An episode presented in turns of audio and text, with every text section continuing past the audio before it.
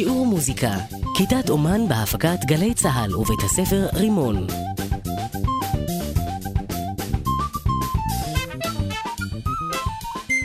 מנחה יואב קוטנר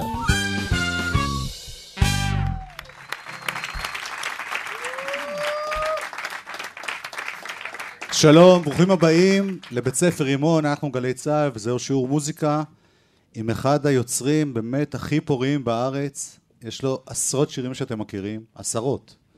הוא עובד כבר משנות ה-60 ועד היום, הוא ללא ספק אחד מהגיטריסטים הכי טובים שיש לנו, הוא גם זמר, קוראים לו יצחק קלפטר. וכבר מראש, לפני שאני אזמין אותו לבמה, אני רוצה להגיד לכם שיצחק אה, קצת מצונן, ואנחנו מאוד מקווים שזה יעבור בשלום. מקסימום יהיו רק סולים של גיטרות בחלק שלו. שזה תמיד טוב דרך אגב. ואנחנו נפתח בדמיון חופשי, עיבוד ושירה רעות לוי, תופים רועי ברום, בס ליאור עוזרי, גיטרה חשמלית גיא לנדאו, קלידים יובל פרוסילובסקי, קולות בניה ברבי, ספיר ג'יי פוקס ושירן אברהם. רעות יודעי, הפיקה מוזיקלית.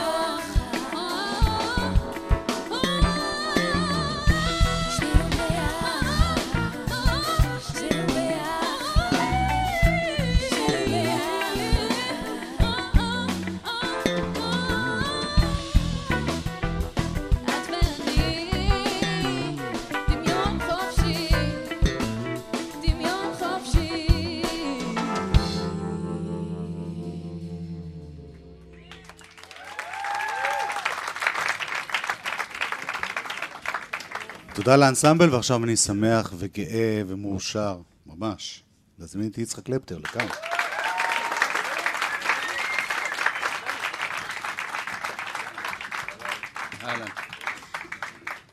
חוץ מהצטננות, מה שלומך? אה, בסדר, סוחבים. לא, אתה יודע, פעם שאני הייתי קטן, היו אומרים על מישהו שהוא חולה, שהוא עושה צרות. אתה עשית הרבה צרות בזמן האחרון. כן, היינו כן, מודאגים. כן, אז הכל בסדר? כן, אתה עובד, פעיל, אני רואה שאתה מופיע. כן, כן. יופי, תמשיך ככה. תודה. אה, תשמע, אנחנו אה, מדברים פה הרבה על העבודה שלך, ואנחנו בבית ספר רימון, כן. ואני רוצה דווקא להתחיל ב... בהתחלה. אתה, מרגע שהתפרסמת, הפכת להיות, אה, ישר קראו לך אחד הגיטריסטים הכי טובים בארץ. אבל השאלה, איך זה היה לפני זה? בתור נער, בתור ילד, אתה למדת, אתה... מתי גילית שזה הקטע שלך בחיים? למעשה אני התחלתי לנגן על אקורדיון בגיל שבע. אני בא במשפחה שכולם היו מוזיקאים, האימא שלי שרה, אח שלי ניגן אקורדיון, אבא שלי ניגן כינור, דוד שלי ניגן אקורדיון ומפוחית פה, ובבית כולם ניגנו כל הזמן את המוזיקה. ואני בגיל שבע באופן אוטומטי הלכתי לאקורדיון. בגיל 13 אה, בדיוק התחילו הביטלס וכל זה, אז נדלקתי על הגיטרה, שדוז, הנק מרווין, אתה יודע, הגיטרה האדומה של הנק מרווין. אז אה, זה מאוד הדליק אותי, ועברתי לגיטרה. כשניגשתי לגיטרה בגיל 13 כבר היה לי מושג, כי באתי מהאקורדיון. אז היה לי מושג מה זה אקורדים, מה זה צלילים בודדים, מה זה בסים, מה זה ליווי, היה לי מושג. ואז אה, בגיל 15 כבר התחברתי עם מיקי גבריאלו וחיים רומנו, עמית רייבץ' ז"ל. ועשינו את הצ'רצ'ילים, והופעתי שם עד גיל 18, וכבר הייתי גיטריסט אה, מומחה, אתה מבין?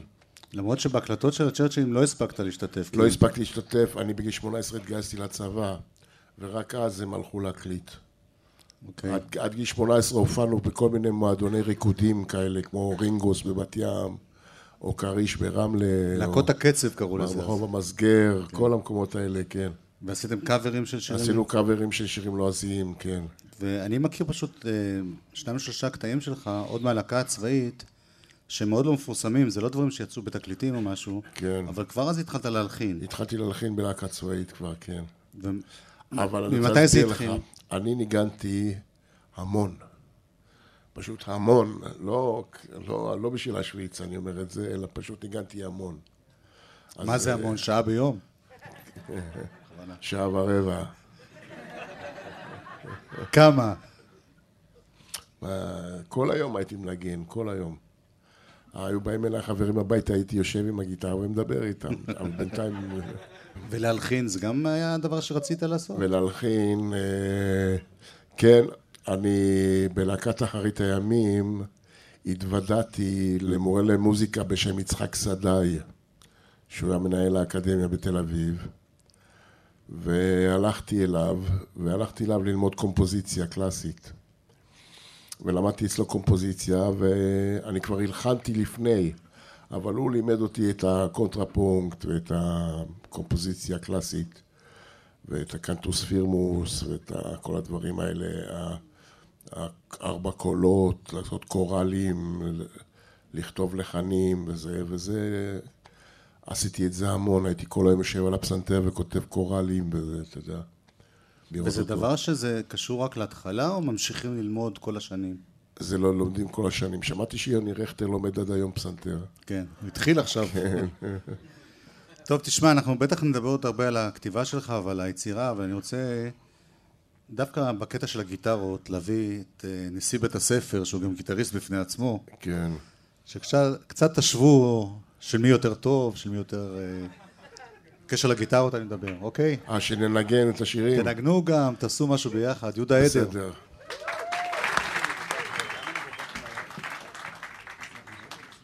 מה נשמע? בסדר. אני חושב כאילו שאלה ששני גיטריסטים נפגשים זה כאילו מאיזה שנה הגיטרה שלך, לא? כן. נכון? אז מאיזה שנה הגיטרה שלך? זאת 61. איזה גיטרה? זה גיטרה גרץ'. זה? מהסוג הזה שהביטלס ניגנו על כאלה. ג'ורג' אריסון ניגן על כזאת גיטרה. היא גם מצלצלת יפה, תראה.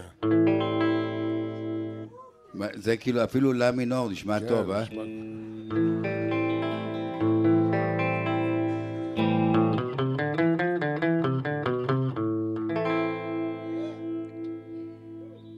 אז אולי, אולי, אולי נגן?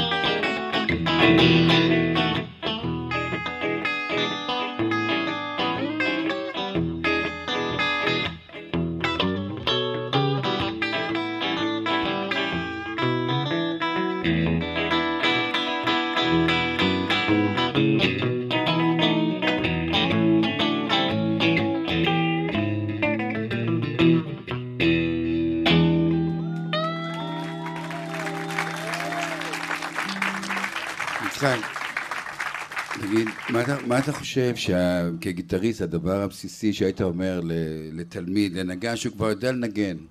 אני לא חושב שיש דבר אחד שחשוב. זה הרבה מאוד דברים חשובים שבאים ביחד. שאתה חוצה את המיתר באמצע, אתה מקבל את האוקטבה. והחלוקה של הצלילים.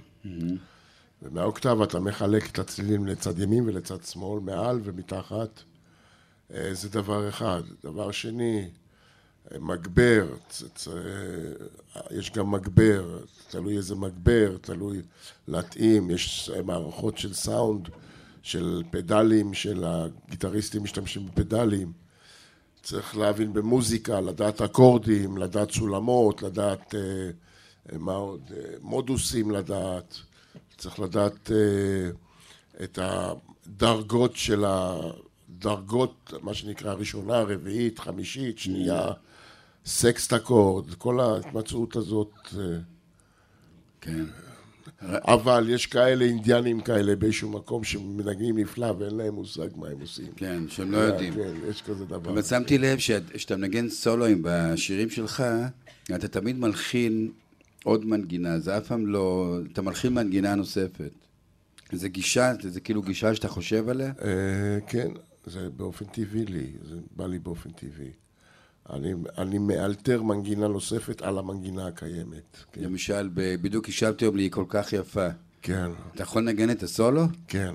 בוא נשמע. בלי אקורדים. בלי. ליווי. בלי ליווי. טוב, אני אעשה את זה בסולם. פה.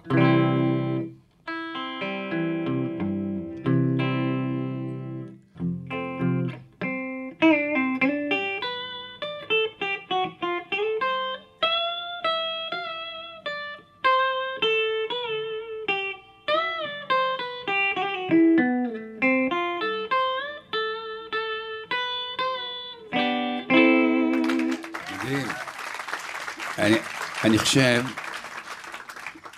זה קטע מאוד מרגש. כן. לא, כי גם שומעים כל ניואנס שאתה מנגן, כאילו הניואנסים שקיימים אז וזה הם אותם ניואנסים. מה אם העץ הוא גבוה? מה אתה יכול. לספר על הסולו הזה? תראה, אני, את הסולואים שאני עושה, אני עובד עליהם. אז בזמנו עבדתי על הייצוג גבוה איזה חודש כמעט. עבדת רק עם- על הסולו, רק על הסולו, עבדת עם, אה, עם הלהקה או עם עצמך? עם עצמי. בכלל, באחרית הימים הייתי די פעיל גם בעיבודים של השירים, וגם בכתיבת השירים עצמם. והסולו לקח לי איזה חודש להכין אותו. אתה שומע את הסולו הזה היום, אתה מבין למה הוא הצליח כל כך? זהו, ש... ש... עם השנים, אני לא ראיתי בעצמי משהו מיוחד אף פעם. זאת אומרת, אני לא חשבתי שאני מיוחד במה שאני עושה, זה נראה לי מובן מאליו. מה, בכל הדברים שאתה עושה. כן, בכל הדברים, וזה עד היום. אבל היום, מאחר שקיבלתי כל כך הרבה מחמאות, אני מניח שאני מוכשר. אני יוצא מתוך הנחה שאני מוכשר, ו... ו... כנראה שזה טוב, אני יודע, אם זה הולך כל כך... מה הסולו מבחינתך? למשל, אני יודע איזה סולו שלי אני הכי אוהב, כן? פנס הרחוב. כן. עבדתי עליו המון, גם עבדתי עליו עם שלום חנוך, אתה יודע, על איזה כל צליל. כאילו, עבדנו גם שבוע ימים על הסולו הזה. כן. אה, וכל הדברים, אני גישה דומה מאוד, אבל כאילו, מה הסולו שאתה חושב שהוא, אה, שהוא סוג של תעודת זהות שאתה אוהב, שאתה מנגן? אה, אני חושב, תראה, באחרית הימים בעץ הוא גבוה, קיבלתי שם מין כזה אות כבוד מהתקשורת, זה נבחר לסולו הכי טוב שנוגן. אני הגעתי מקום שלישי, אה, כן? כן, עם פנס רחוב. עם פנס רחוב? נלך מכות על זה אחר כך. מה אתה מנסה צליל מכוון? כן. עכשיו, אני, אני רוצה להגיד לך שאני באתי בגישה שאני מנגן רק סולו, עכשיו אתם יודעים, גיטריסטים נלחמים על טריטוריה, בשום פנים ואופן הוא לא נתן לי לעשות סולו, אני צריך לנגן רק שהוא מנגן סולו. ואין לי מושג את האקורדים, אם נטעה, תעצור אותי, בסדר. ונעשה את זה שוב. תעשה משהו, מקסימום תטעה, אז תטעה. אני אטעה בגדול. כן. אוקיי. טוב.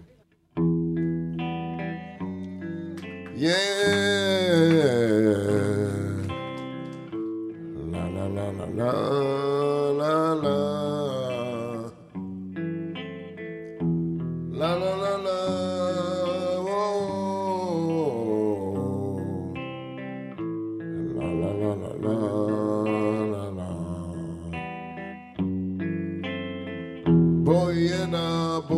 לכאן, אני שולח לך ציל מכוון, אחרי שנים של חוסר ודאות.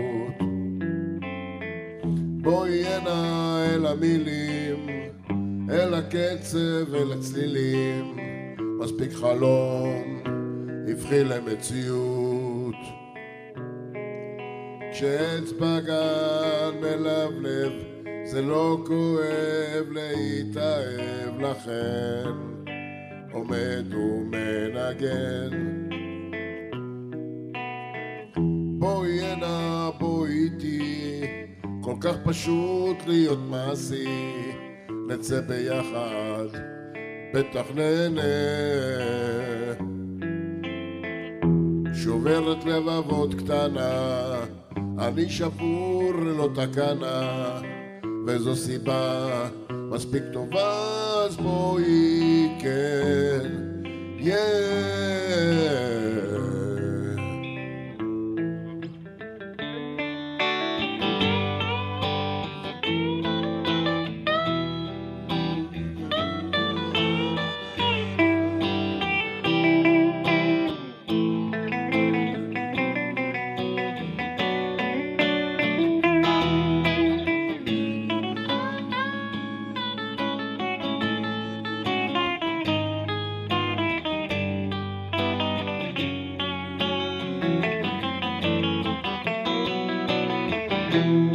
שוברת לבבות קטנה, אני שבור ללא תקנה, וזו סיבה מספיק טובה, אז בואי כן,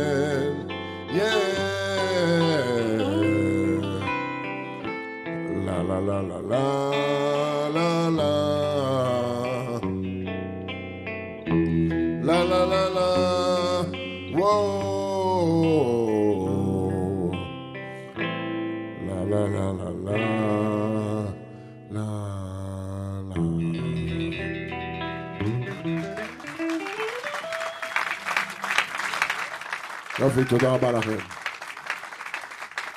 יש לי משהו להגיד, ודיברנו על זה קודם. יש את ההרגשה שאתה עושה את הדבר, אתה לא מרגיש משהו מיוחד בכלל. כשאני עשיתי את כל הדברים המהוללים האלה, לא הרגשתי שאני עושה משהו מיוחד, הרגשתי שמה שאני עושה זה פשוט. ובגלל זה זה דיכא אותי. כי חשבתי שאין לי מספיק כישרון וזה. וזה נקודה לאומנים שצריכים ללמוד, שלמרות שהם רואים שמה שהם עושים, כאילו זה לא משהו מיוחד, זה לא נכון, זה טעות אופטית. זה צריך לראות את זה מבחוץ, זה בהשוואה. בליינד ספוט, כן, זה הנקודה העיוורת, שאתה לא רואה מה אתה אז עושה. שאתה לא רואה מה אתה עושה, אין לך מושג שזה טוב. אבל הרבה פעמים יש את המצב שאתה לא מאמין לקהל, הקהל אומר לך, אתה נהדר ואתה לא כן. מאמין לו. כן, זה גם קורה, כן. אז זה כאילו, אתה לא, אתה לא יודע להעריך את היצירה שלך, וזה דבר שלקח לי הרבה שנים. עד היום אני כותב שירים ואני אומר, אה, סתם שיר. לא כדאי אפילו להקליט אותו. ואני לא מקליט אותו, אתה יודע. כן, הוא הולך הוא לאיבוד. הולך לאיבוד, כן. לפני שאני פורש, רציתי להגיד לך שאני הייתי רוצה שתדגים את הוויברציה שאתה עושה על הגיטרה. אני חושב שחלק מהאיכות שלך זה א' שתמיד מנגן בצליל נקי, שמתי לב בסאונד נקי בלי distortion, אבל יש משהו בוויברציה, אתה מוכן להדגים אותה? כן. הנה, אני אעשה את זה.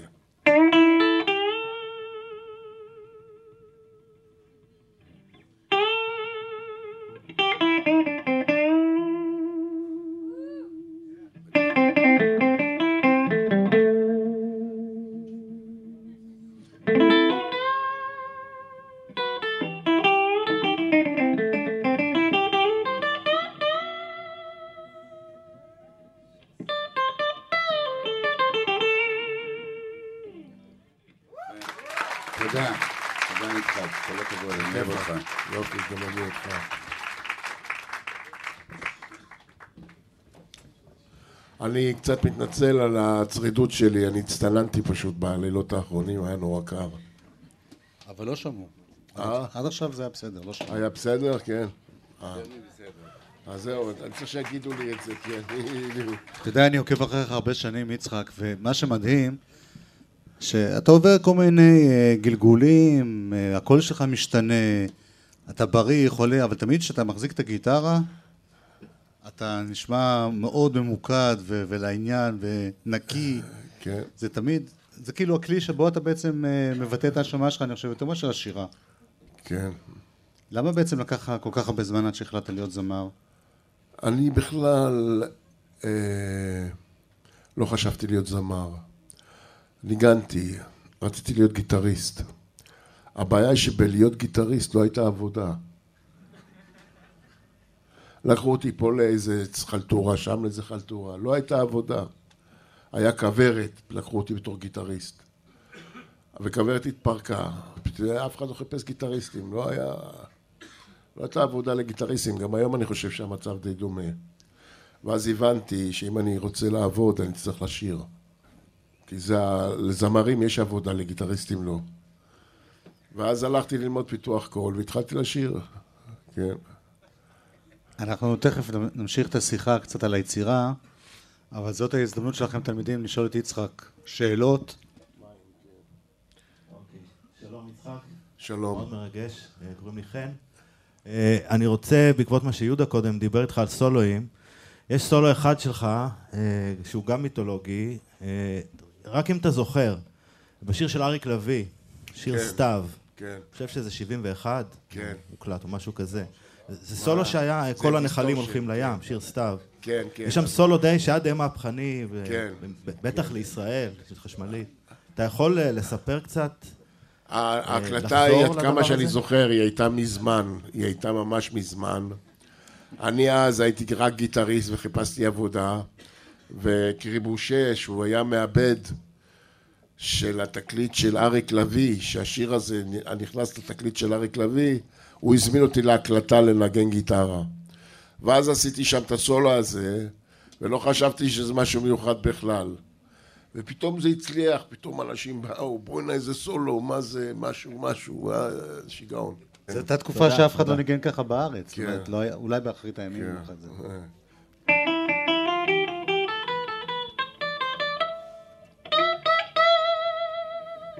כן.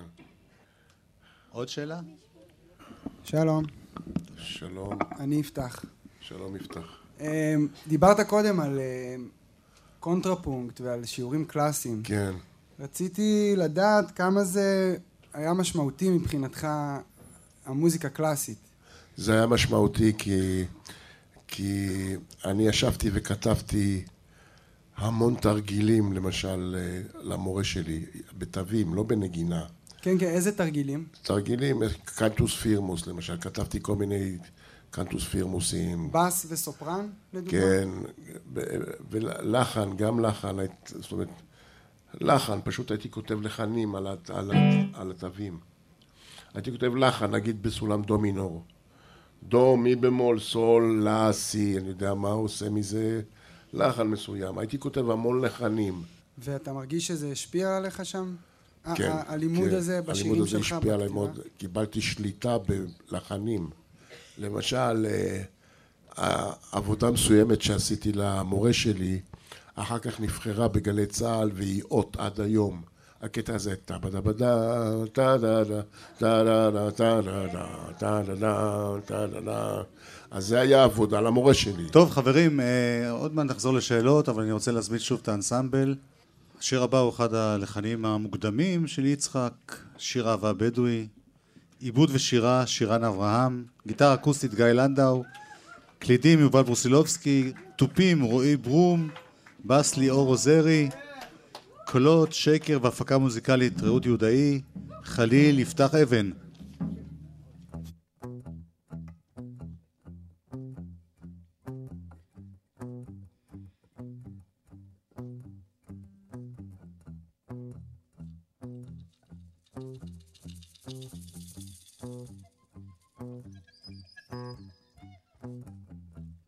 צלילי חליל אל החולות של המדבר היה שולח. ליטפו את גופה הרך והסופה טרפה הכל. חדה להיות כמו החולות, אני רוצה אותך כמו סלע. אז הבטיח לא לנדוד שוב כמו החול.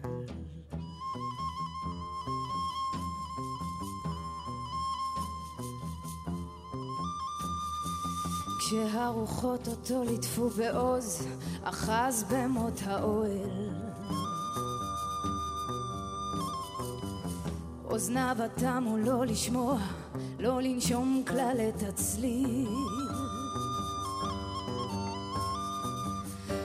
אתה נווד, לחש מדבר, אתה נקבר באוהל צר. והכבשים באו בוואדי כמו חליל.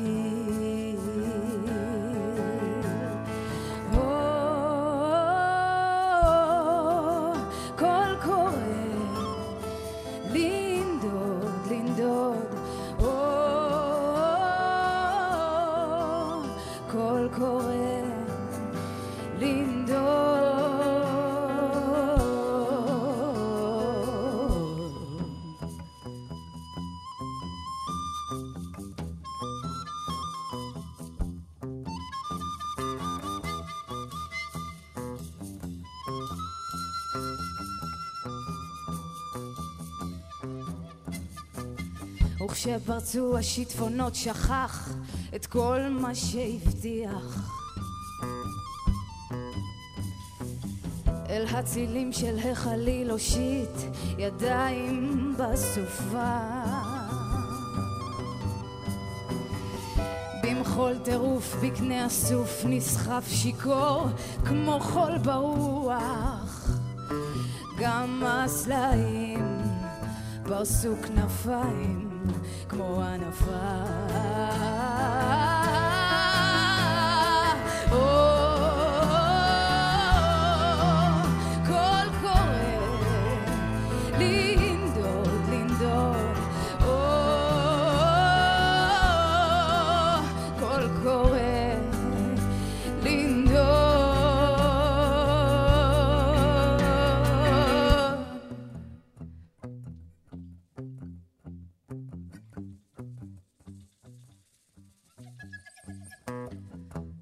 וכשחזר שוב על סוסו להעמיק את מות האוהל. על היריעות בחוטים ובצבעים מילים רק מה. ברוך שובך בוגד אחוז היטב במות האוהל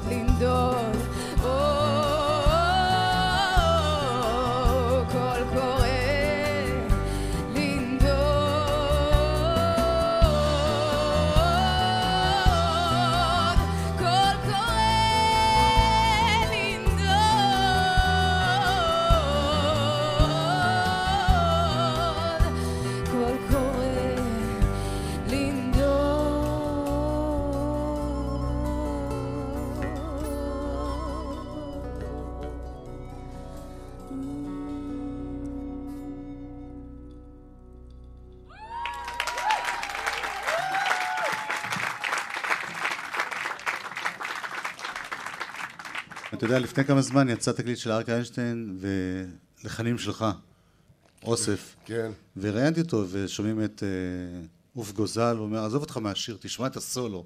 כן. כדי, הוא, הוא הרבה פעמים אומר שהסולוים שלך, בגלל שהם באמת שונים מהשיר עצמו, הם מה שעושים את השיר. כן.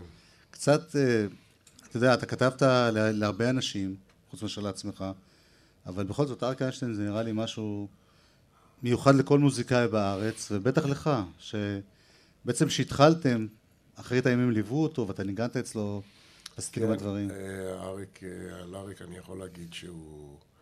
קודם כל אני שמח שהוא עבד איתי, והוא הוא זמר יוצא מן הכלל, הוא בדרן יוצא מן הכלל, הוא מוזיקאי, הוא... היה כיף לעבוד איתו, וממש לא רבנו אף פעם, לא היה בינינו קטעים לא נעימים. הכל היה לעניין, והכל היה מעשי, ולטובת הדברים שקרו, וקרו דברים יפים. עשינו שני תקליטים. עשינו את התקליט שביר ואת התקליט יושב על הגדר בשנת 81-82. כן, זה היה יפה מאוד, כן. עד כמה המוזיקה שלך משתנה לפי הבן אדם שאתה עובד איתו? אני לא כותב את השירים לפי הבן אדם, אני כותב את השירים לעצמי. אני כותב שיר לעצמי. בא בן אדם, רוצה לשיר את השיר, על הכיפאק. לא רוצה לשיר את השיר, גם על הכיפאק. ובעניין הזה, אתה קודם אמרת שבעצם רצית להיות גיטריסט, כן.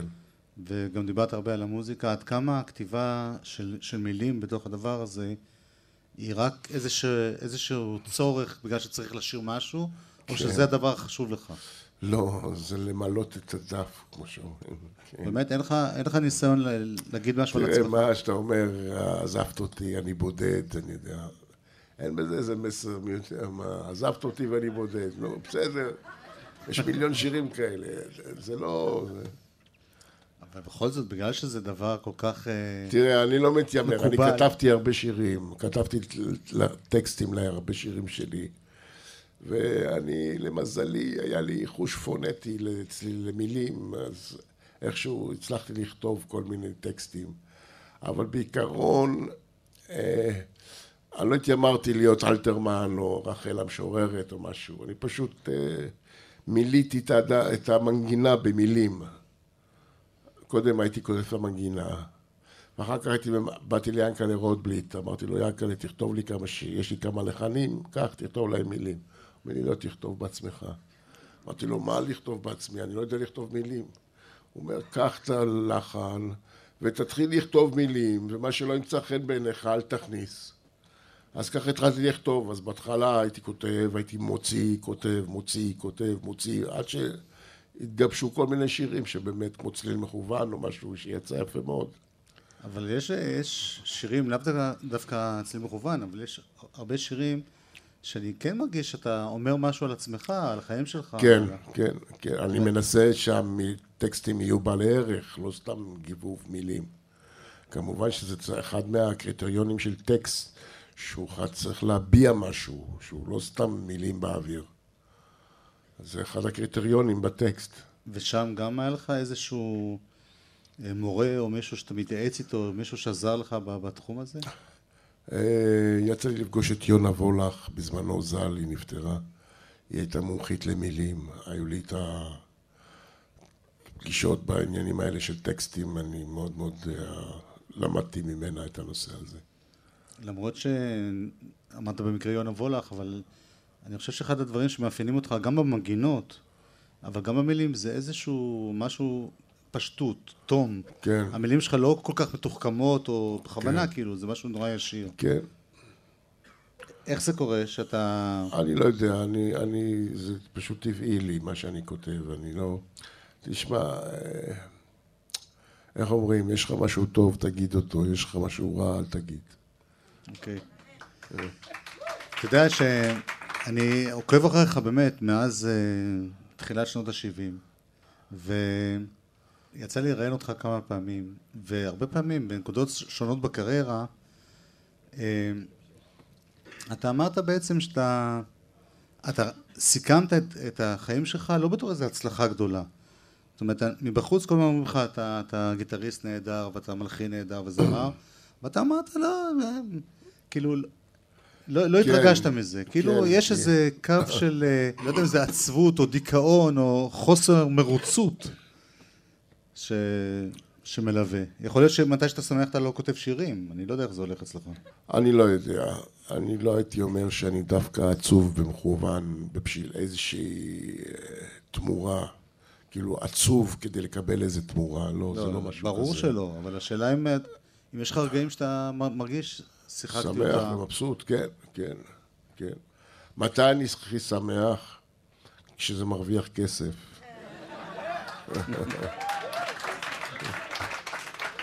כי כשזה מרוויח כסף, אז אני אומר, אני מחובר, אני לא מנותק. כסף הוא אומדן למציאות, אתה מבין? עוד שאלה אחת. ואני לא מיליונר גדול. אז בגלל זה אני חושב קטן? שאני... אני לא גם מיליונר קטן, אני... יש לי מה לאכול, אבל אני לא, לא עשיר גדול. אז אולי בגלל זה אני לא מרוצה עד הסוף. כשאני מסתכל על אנשים שמנגנים גיטרה כמו באנגליה או באמריקה, יש להם 100 מיליון דולר, אתה מבין? קיט ריצ'ארד יש לו איזה... אני מנגן יותר טוב מקיט ריצ'ארד, אני אומר לך. והוא יושב על איזה 200 מיליון דולר, אתה מבין? כי הוא מלווה את מיק ג'אגר ולא את יאי לוי. כן. טוב, רציתי לשאול אותך משהו בקשר לשירה שלך. אני חושב שאתה אחד האחרונים שעדיין יש לו את הרר, את הריש של פעם. כן. אפילו אריק איינשטיין הפסיק עם זה. אה, למה? כי זה יותר קל בשירה. כשאתה מדבר אתה לא עושה את זה. כשאני מדבר אני לא עושה את זה, אבל בשירה, כשאתה שר את זה עם רייש, זה על הגרון. כשאתה שר עם הרייש, זה על הלשון, זה יותר קל. זה חולף יותר מהר. למשל, אני רוצה, אני רוצה, אני, אני רוצה, רו, רו, זה יושב על הגרון. זה יותר קל. הבנתי. כן, זה, זה עניין טכני. תשאיר לנו שיר. אני אעשה שיר, כן. נפגשנו? נעשה שיר. קצת נפגשנו, כן. יצחק, אתה רוצה שילוו אותך פה החבר'ה או לבד? אני לא יודע אם הם יודעים את זה בסולם הזה, מי שהם יודעים את זה. יודעים. יודעים בדו? בדו. אז בואו. אוקיי. one, two, three, go.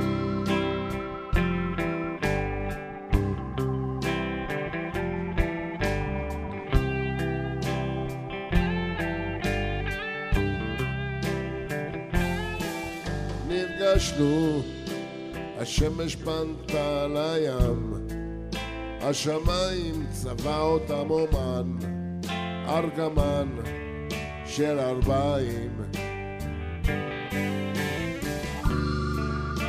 פנייך הרכות היו כה מתוקות כשנשקתי לך בשפתיים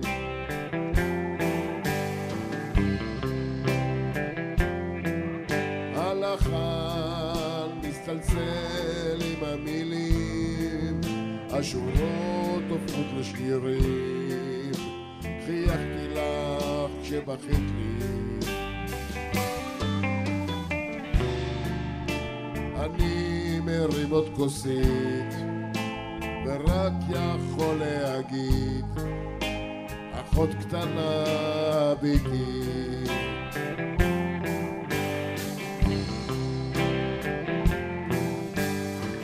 משחק האהבה, מי שנכנס יוצא נפגע, או משחק האהבה,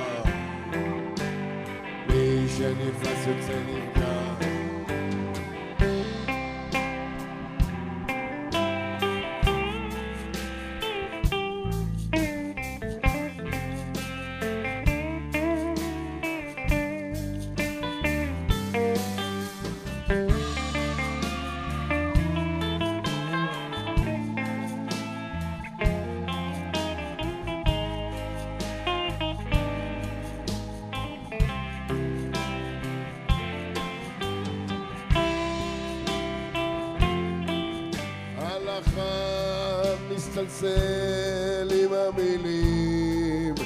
השורות הופכות לשירים. חייכתי לך שבכית לי. אני מרים עוד כוסית, ורק יכול להגיד, אחות קטנה ביתי.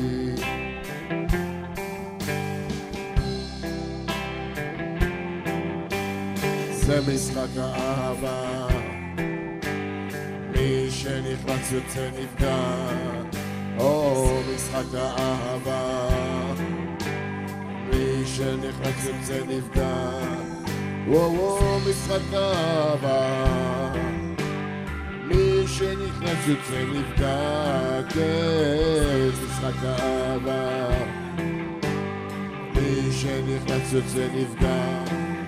נפגשנו.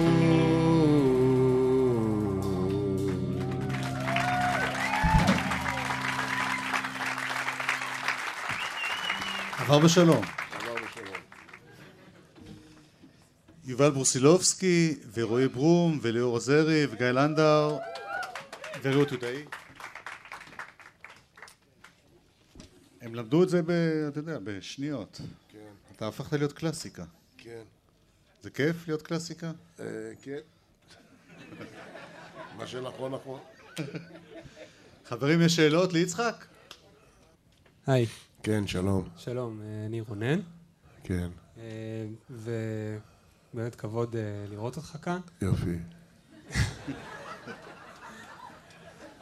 אמרת קודם שההצלחה היא גם אה, כסף, להיות מחוברים למציאות. כן, אה, האלבום האחרון שלך, קצת דיפלומט, הוא אלבום מדהים. כן, תודה. אני רוצה לשאול אם אה, אנחנו נוכל אה, לראות אלבום נוסף בקרוב, לשמוע.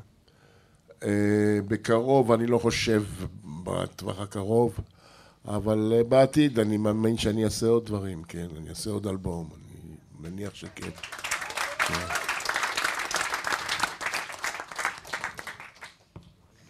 אה, שלום יצחק, קוראים לי שמעון. שלום, רציתי שמעון. לשאול אותך, קח איזה סולו שאתה רוצה, איך בנית אותו? מארפג'ים, מודוסים, פנטטוני?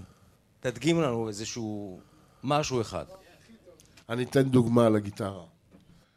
למשל, אה, בבלוז שאני מנגן, אז יש סול.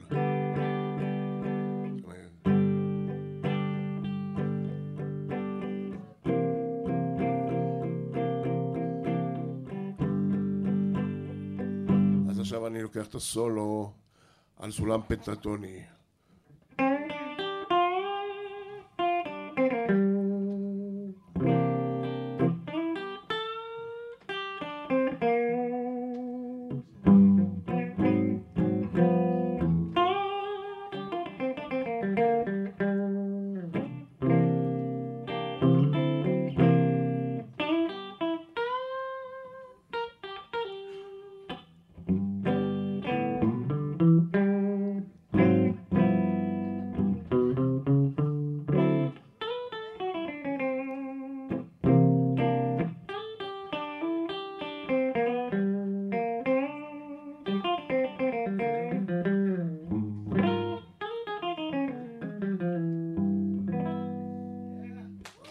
דוגמה לסולואים על בלוז.